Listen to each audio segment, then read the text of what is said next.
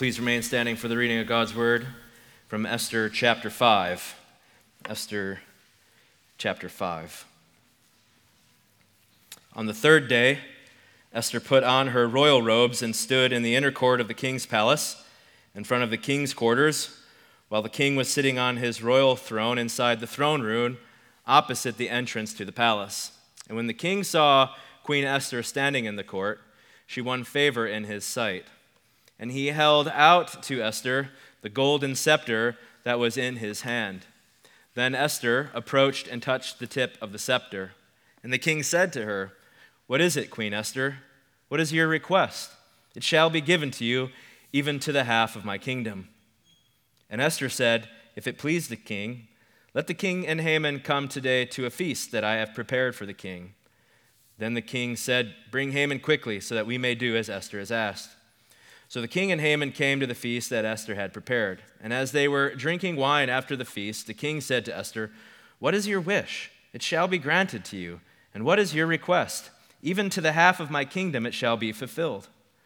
Then Esther answered, My wish and my request is, if I have found favor in the sight of the king, and if it please the king to grant my wish and fulfill my request, let the king and Haman come to the feast that I will prepare for them, and tomorrow I will do as the king has said.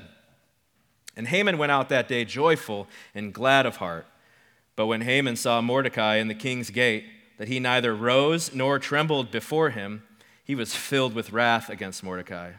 Nevertheless, Haman restrained himself and went home, and he sent and brought his friends and his wife Zeresh. And Haman recounted to them the splendor of his riches, the number of his sons all the promotions with which the king had honored him, and how he had advanced him above the officials and the servants of the king. Then Haman said, Even Queen Esther, let no one but me come with the king to the feast she prepared. And tomorrow I am also invited by her together with the king. Yet all this is worth nothing to me, so long as I see Mordecai the Jew sitting at the king's gate. Then his wife Zeresh and all his friends said to him, Let a gallows fifty cubits high be made and in the morning tell the king to have Mordecai hanged upon it.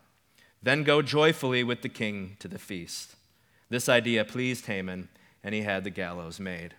It's God's word for his people today. Let's thank God for it and be seated and ask once again for God to give us his help.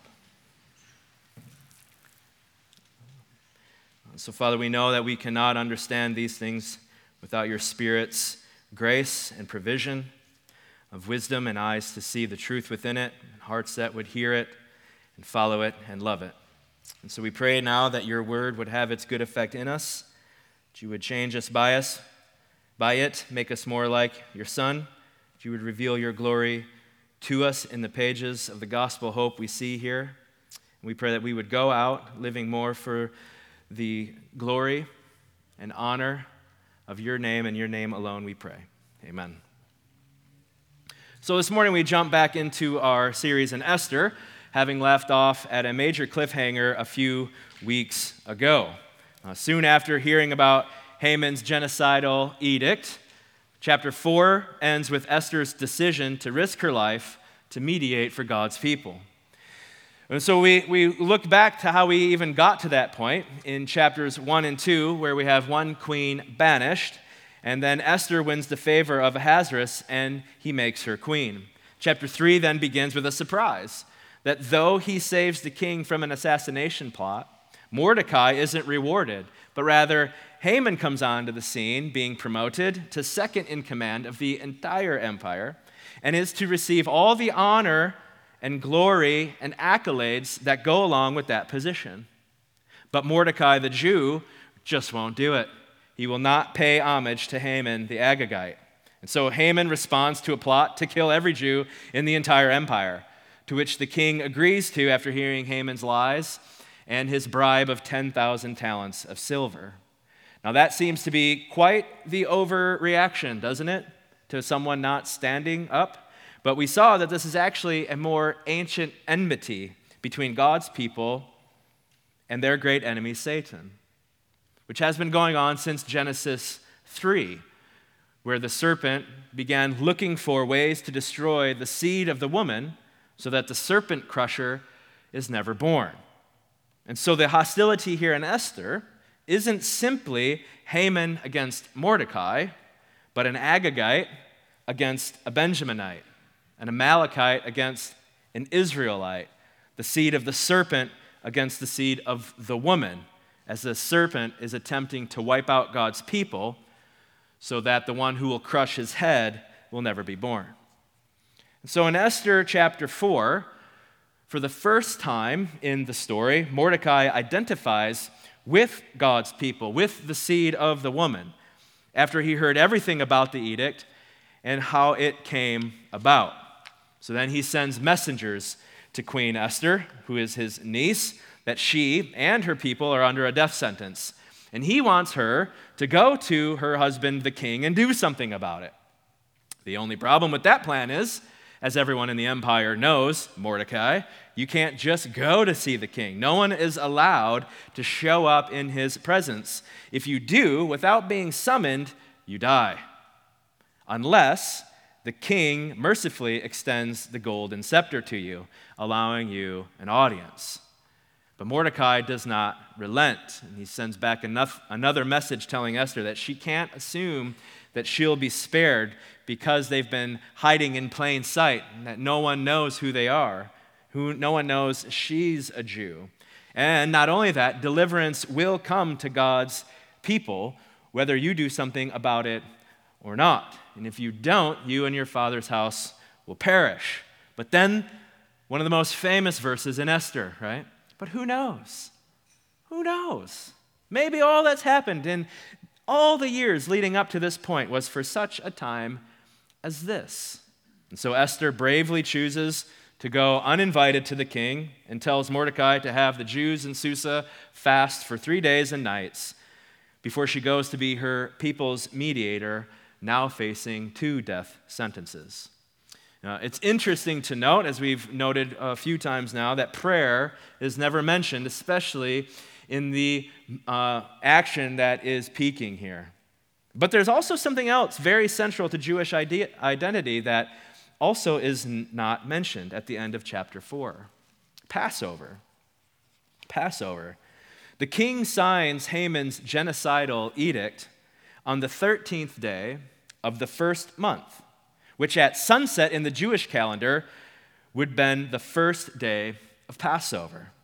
And so all of chapter 4 and chapter 5 takes place during Passover, yet without even a hint that God's people recognize what day it is, something that is so central to their identity. It'd be like saying, We got to July 4th and, and didn't take the holiday, there were no fireworks, and we forgot all about what it meant to be American. They, they go through this day and don't even give us a hint that they know what day it is. Now, we're not told God's people didn't observe it, but it would be pretty tough to eat the Passover meal and fast at the same time.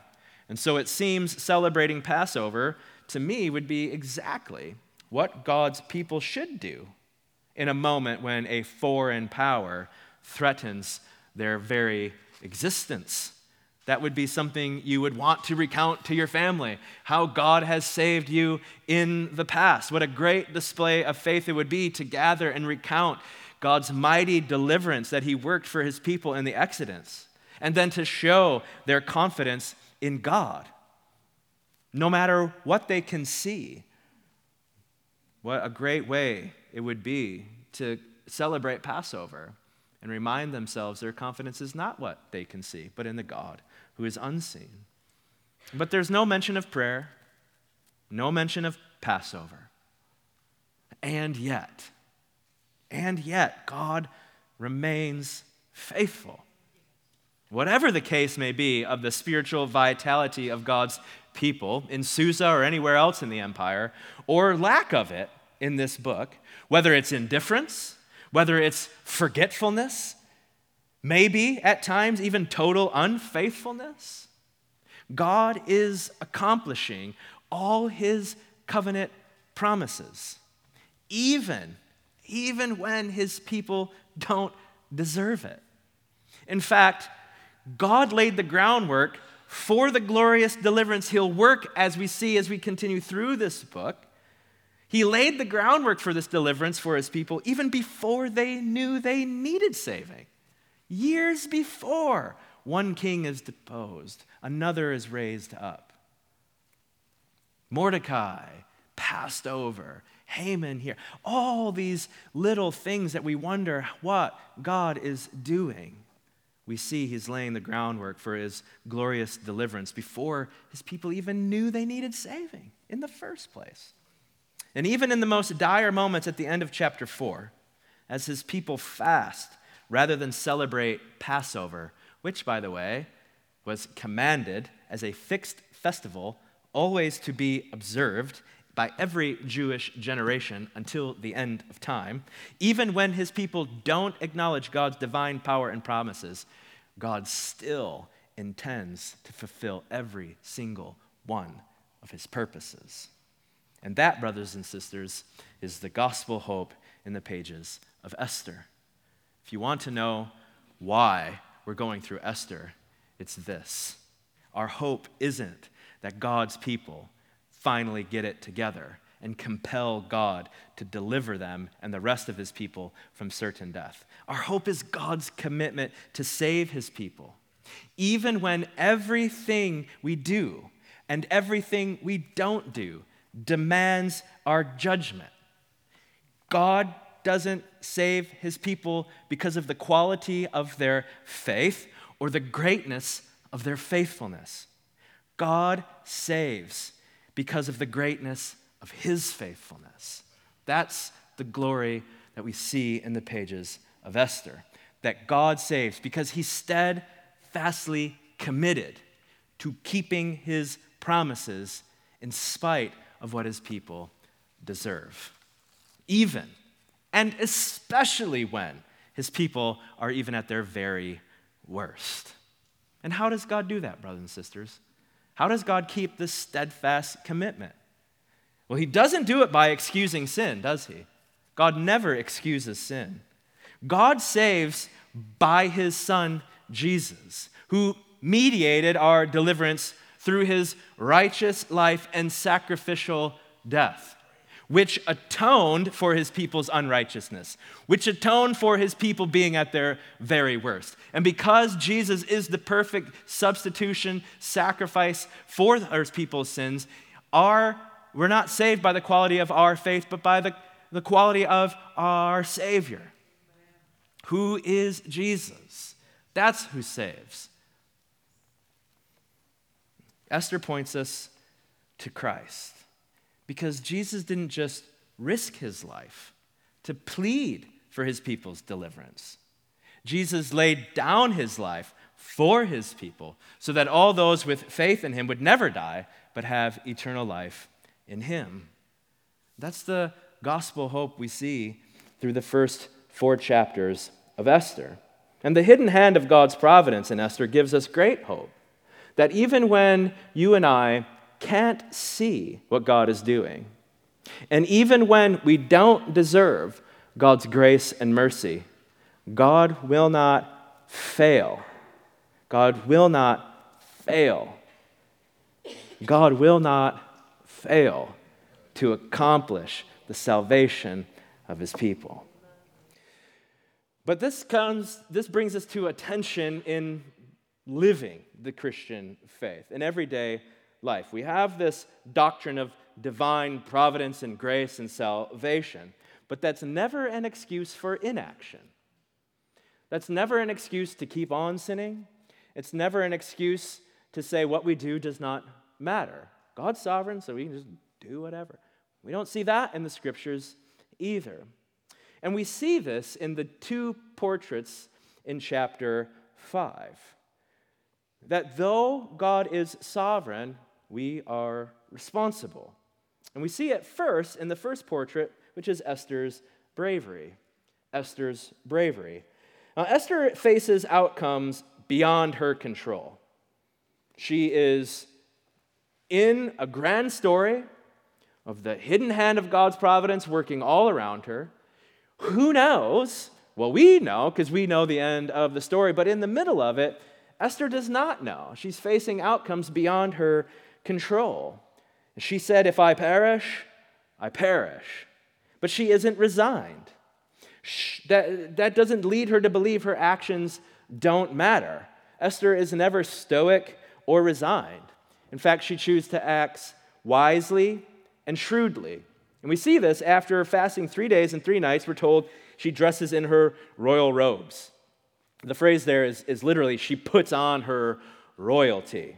And she hasn't had anything to eat or drink for three days, but she's not going to the king looking ragged. She aims to impress him and everyone else as she walks to the throne room with her royalty. She is going to come in all the glory of the queen of the empire.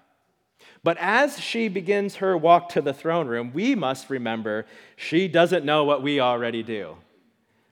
She doesn't know what we are. She doesn't know if she is the way deliverance for God's people will come.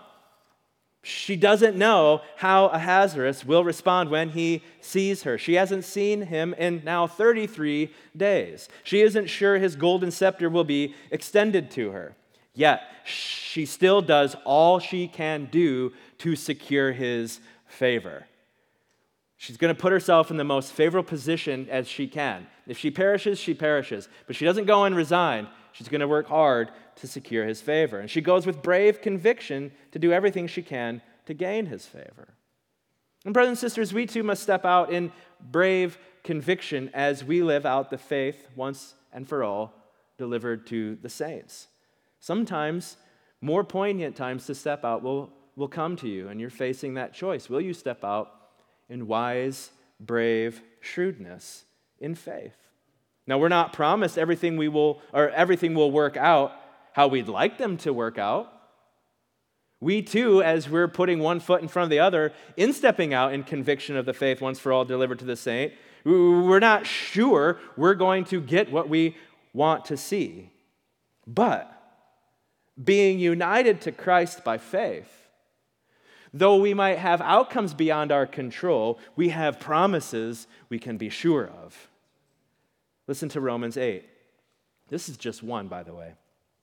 If God is for us, who can be against us? Well, think about this for Esther for a moment. Ahasuerus could be against us, her. The guy holding the axe next to his throne, waiting to kill her, if he doesn't extend the golden scepter, definitely going to be against her. Haman's against her. If, and then everyone else in the empire on the day then the genocide is supposed to take place is going to be against her. You see how many people are against? There's, and maybe you feel the same. There are lots of people. There are lots of people against God's people in this world, even today. But that's, he's not saying we won't face difficulty or you don't actually have things against you. Who can be against us? Well, ultimately, no matter how many people are really against you, ultimately, no one is. Because he who did not spare his own son, but gave him up for us all, how will he not also with uh, him graciously give us all things? Even through the great difficulties that might be uh, facing you, that are against you. And then he says this For I am sure that neither death nor life, death's a pretty big thing to be against you, isn't it? Death's an enemy. It's still an enemy. It's still against us, it's still coming. For I am sure that neither death nor life, though, nor angels, nor rulers, nor things present, nor things to come, nor powers, nor height, uh, nor depth, nor anything else in all creation can ultimately be against you. We will, will though none of those things will be able to separate us from the love of God in Christ Jesus our Lord. So, what it's not saying is when you're a Christian, man, life's smooth sailing and you'll never have anything against you. That's not what Romans 8 is saying. It means, in spite of everything that can be against you, none of them actually will accomplish what they hope to because they cannot separate you from the love of God in Christ Jesus. So then nothing's against you. And that's the hope of the Christian life. That in spite of everything that can be against us, ultimately nothing is. Because in Jesus, you cannot be separated from the love of God. And so Esther bravely steps out at great personal risk without knowing what the outcome will be. And yet, bravery doesn't equal brazenness or carelessness. Now, Esther has a plan she's wisely considered for three days and now has put into action. she's going to step out in brave faith.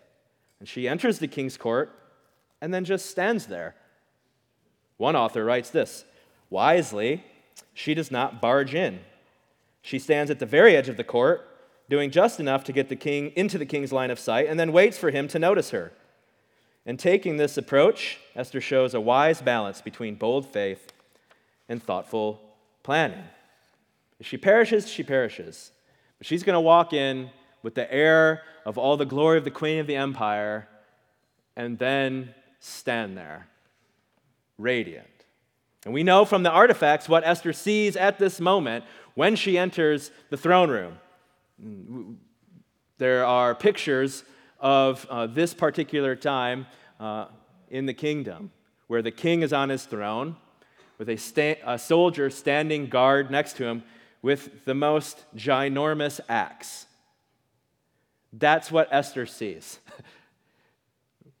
is that axe going to fall on me? But just as she did in chapter 2, Esther has won the favor of Ahasuerus. So rather than the axe falling, the golden scepter is extended. And again, we see some more seeds of the gospel here, don't we? After three days under the shadow of death, Esther receives life rather than death. And that points to Jesus, doesn't it? Who wasn't just under the shadow of death or the threat of death for three days, he actually died and was held by the power of death in the grave for three days. But because Jesus wasn't guilty of the sin he died for, but bore his people's sin upon the cross, the grave couldn't hold him. It was not his sin, so the grave had no power over him. So God raised him up on the third day to resurrection life. And that's the gospel hope that we're pointed to here. That apart from being united to Jesus by faith, we're guilty before God. And we live our lives under the shadow of eternal death that sinners' sin justly deserves, and that we should receive judgment rather than life. But Jesus died so that guilty sinners would, in fact, receive life rather than judgment, that they would be extended mercy rather than condemnation. And for all those who trust in Jesus, we're not only saved, but we're brought back into fellowship with God. Unlike Esther, then, we can go without fear before the throne of our gracious heavenly Father, not wondering if He'll be happy to see us, but with confidence, knowing that we will receive grace and mercy in times of need. And we don't have to fear, brothers and sisters, because our confidence isn't in what we've done or haven't done. Our confidence isn't, oh, I got to do my best, and if I perish, I perish. But no, our confidence is Jesus Christ, who did it, who did it all once and for all. And so we can enter boldly with confidence into the throne room of grace and know we receive mercy in times of need. And so let's turn back to our text and see what Esther does now that she has again, for the second time in our book, won the king's favor. Under the threat of death, she receives life. And so she touches the tip of the scepter. And when she does, the king asks her in verse 3, What is it, Queen Esther? What's your request? It shall be given to you, even to the half of my kingdom. And then she tells him, and everything goes back to normal, and the book is over. Well, that's what you would think would happen, right? I mean, the king's wondering. He's like, man, she, she knows. Everyone knows. You can't just walk in here. Could very easily have that axe headed towards her rather than the golden scepter. So he's got this curiosity. What is it? Why would she make such a bold move? And then he adds a blank check to his curiosity. I'll, I'll give you up to half my kingdom. Not literally, it's just a phrase meaning, whatever you want, I'll do. You, you, you've won my favor. I'm well pleased with you. Anything you want. After, I mean, remember just a few minutes, a few moments before, she was making a walk, not knowing if she would come out alive. But now God has turned the king's heart towards her like a stream of water. And so not only does she live, but she's assured that he will grant her request. And so it's so surprising she doesn't ask the king for a way out of the genocidal edict. Instead, she invites him to a feast. but if we consider the story of Esther, isn't this another display of her wisdom? I mean, what did the, or how did the, this book begin? With a 180 day feast. And then what started the next day? A seven day feast. This is a king who likes to feast, right? She's not, she's not scared. I think she's playing to, to, the, to, to, to the desires of the king. She's making decisions based on what she knows about him. He likes to feast. He says he's going to give me, but we already seen how fickle this king can be. So she's going to wisely act in such a way that she can gain more favor to ensure her request will be granted. And so then we're seeing that it's even, but we might see the wisdom in that. Like, okay, the king likes to feast, let's throw him a feast and then ask. But what about Esther's decision to invite Haman along? You're like, wait a minute, why are we bringing that snake with us? It's a bold move, right? But later we'll see why Esther wisely does this. She wants to unmask Haman while he's in the room. But humanly speaking, at this moment, it's quite the dangerous move, isn't it? And it's a move that puts the favorable outcome that the king just said he'd give her in peril. And so it's even more surprising that when the king and Haman have feasted, and then the wine course comes, and they've had their fill of that, Ahasuerus asks again in verse 6 Esther, what is your wish? It shall be granted to you. And what is your request? Even to the half of my kingdom, it shall be fulfilled. So now she's got the enemy in the room. They're both uh, filled with wine. He's already now said again that he's going to give her whatever she wants.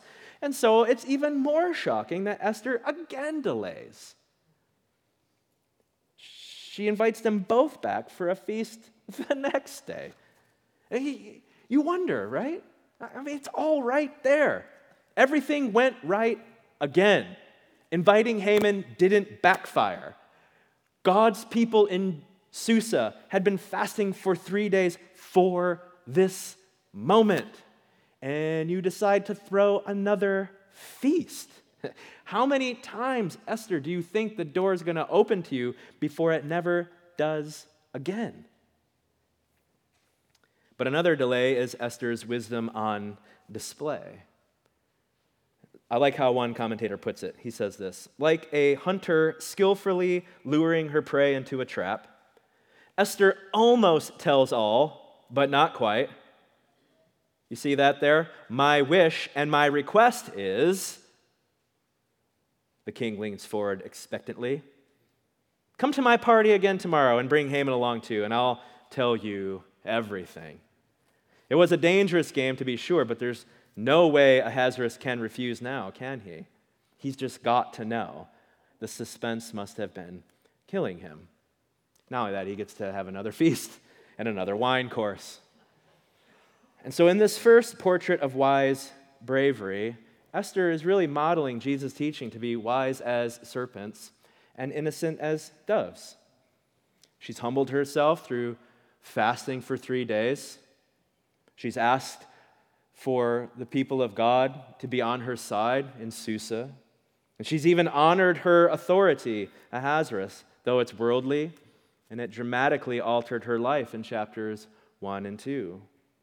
And yet, Esther still believes the deliverance for God's people will come from somewhere, perhaps through one just like her in such a time as this. But either way, what does Esther's bravery portray here? Esther isn't passive.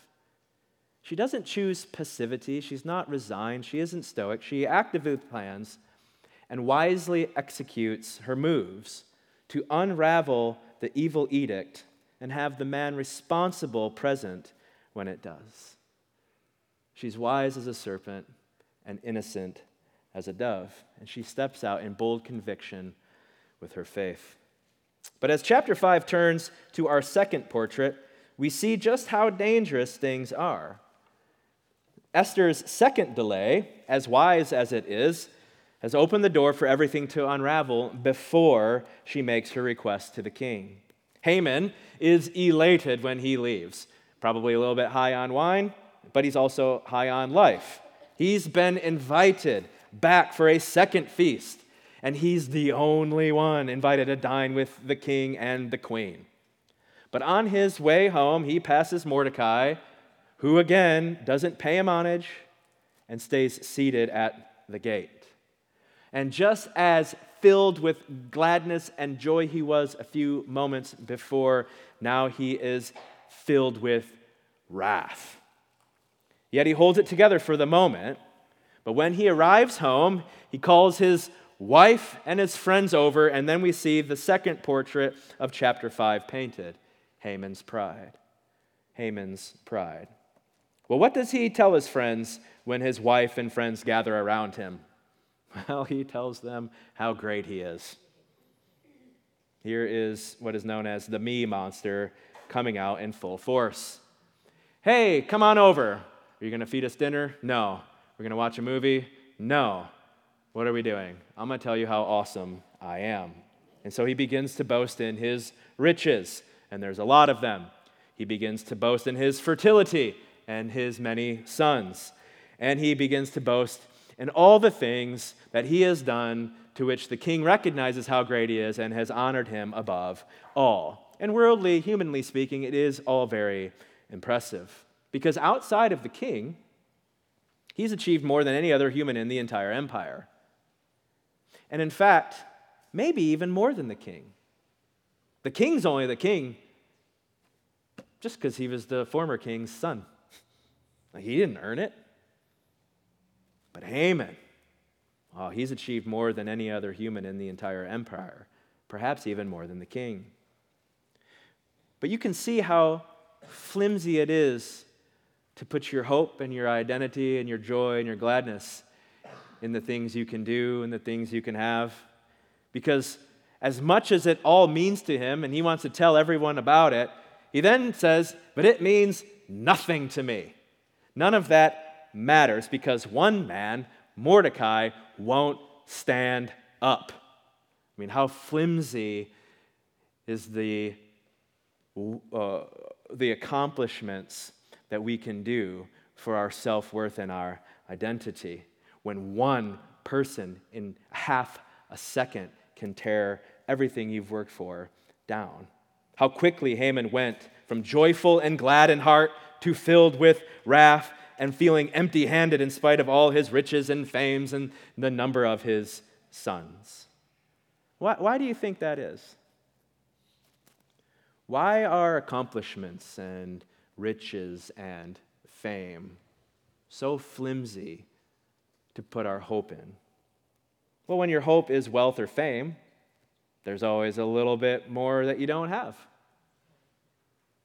There's always maybe someone else that tops the list of world's most wealthiest person. Or maybe you heard the news this past week that Tetris was beat for the first time in 34 years by a 13 year old who then freaked out on a live stream. It was, I, I was not watching it live stream. Don't, don't think I'm like watching Tetris live streams at night. Right? I saw it later. But he freaked out, and he should. 13 year old did you know no one's ever beat Tetris before? You actually don't beat Tetris. Tetris just breaks. It just stops. it's like the bricks just stop. They're like, we're done. We're, we can not beat you. But no one's ever done it. But you know what happened just a few days later? Someone else beat it. Now he's not the only person in the world to beat Tetris.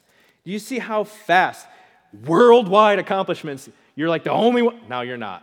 And if your hope's in that, well, now you got to you're always working towards something else. There's always someone else who maybe is a little better, always someone more, or someone else who has a little bit more than you. When your hope is wealth or fame, you'll never have enough to find the satisfaction and rest you long for.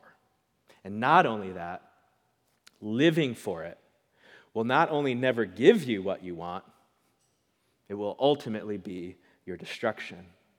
For pride goes before destruction, and a haughty spirit before a fall. So, what we actually see is not just a miscalculation or some bad choices by, by Haman. In the midst of Haman's prideful boasts, we see the seeds of his destruction planted. So, his wife and friends tell him to stop whining and do something about it. Go build some gallows 75 feet high, and in the morning tell the king to hang Mordecai on it. That'll make you happy. And then go to the feast drink more wine and be more happy. Well, Haman thinks that's a pretty good idea. And you, you wouldn't, we're not surprised by that because as absurd a height of 75 feet is, it just displays the fragility of pride. And remember, gallows probably in that empire didn't mean a rope he would hang from it, he would be impaled on it. They would impale him 75 feet high in the air. The reason being so that they could display to everyone what it means if you get on Haman's bad side. And all this just shows the fragility of pride. Because the only way forward for pride is to respond with an even bigger blow to the one who injured it. But you see how fragile that is? What happens the next day when someone else won't honor you? What happens the next day when someone else gets richer than you? What happens when the king doesn't like you as much as he might like someone else? What, what happens? What responding with even bigger blows to the one who injured your pride never solves anything. It just leaves you open for more injury. But as chapter 5 closes, what do we see? we actually see the way of pride winning. We don't see the hand of God at work. We actually see the way of bold conviction maybe not working out as we thought it would. Because all we can see is Esther's delay opens the door for Haman to now build a giant gallows for her uncle. So now he's going to die sooner rather than later, like he would have in the edict. And not only that, the genocidal edict is still in effect. Do you see what Esther's delays have done? Have you ever felt like things are happening that you don't understand? But then, right when you begin to see a resolution materializing, things get worse than you expected? I mean, have you been in a place where things are so out of control you don't see how God is going to work this one out? And, brothers and sisters, the way forward in moments like these is the way of brave humility. It can't be the fragile pride Haman displays, because we see how quickly the most solid things in life meant nothing to him when one person doesn't act the way he wants. But that's not the only reason pride isn't the way forward. 1 Peter 5 says this God opposes the proud God opposes the proud, but gives grace to the humble. And that's woven into the uh, thread of the universe, so much so that it's true, even when you can't see it. Even when you can't see how God is going to give grace to the humble. Even when all you see is the proud winning and gaining more and more and more. God opposes the proud and gives grace to the humble, even when you can't be certain of the outcome. And we know that's true, don't we? Because it's the way of Jesus, whose life was a demonstration that to go down in humility is actually the way up to exaltation. Going down in humility is the way up to exaltation. And that's what Philippians 2 reveals that though Jesus was God, he humbled himself to become a servant of his people's salvation by dying the most humiliating death on a cross. But God the Father raised him up far above all rule and authority and power and dominion and gave him the name and title that is above every name for all eternity. In the moment, on Good Friday, it seemed like God was with the proud and opposed the humble. Humility is the way to exaltation and never the other way around. So the path of humility, followed by exaltation, is the way of the Christian life. To be exalted, we must be humbled, and those who are humbled will be exalted. And so, what do we see in these two portraits as chapter 5 closes? Well, friends, if your hope is in anything but Jesus Christ, those things will never give you the life and joy you seek. And more than that, those things you hope in actually contain the seeds of your destruction. They're the proof that God will oppose your pride. That's the bad news. But the good news is that in Jesus Christ, you may have life and joy. So believe in the Lord Jesus Christ, and not only will you be saved, but you will receive the life and joy you've always longed for, both now and forever. And, brothers and sisters, let's walk the path that our Savior walked before us bravely, humbly, fueled by the faith in His promises. We're not sure of the outcomes on this side of eternity. We don't know what stepping out in bold conviction might bring us in 2024. But since by faith our life is hidden with Christ in God, we can be sure of one thing nothing can separate us from the love of God in Christ Jesus our Lord. And not only that, God will use everything in our lives, even our humility, even our humbling, even those times when the proud seem to be winning. God uses everything in our lives to get great glory for himself, no matter what. And so, because God is able to do far more abundantly than all we ask or imagine, let us live boldly in wise faith in 2024 for the glory of his name and all we say and do. Let's pray.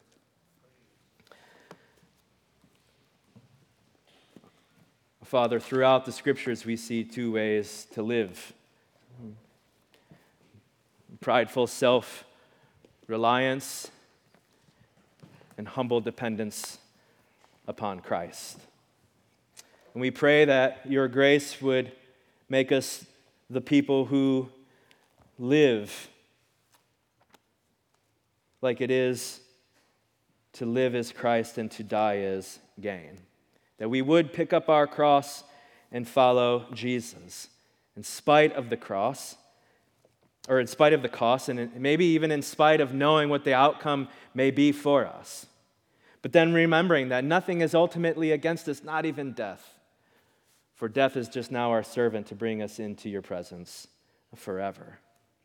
And so we pray more for conviction, humility, and a deep faith in your promises that you are the God who is always at work and nothing can separate us from you in Jesus Christ.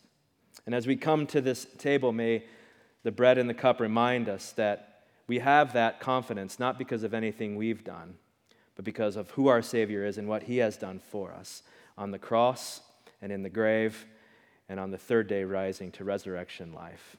And we pray that you would deepen our faith and feed us on Christ this morning, we pray. Amen.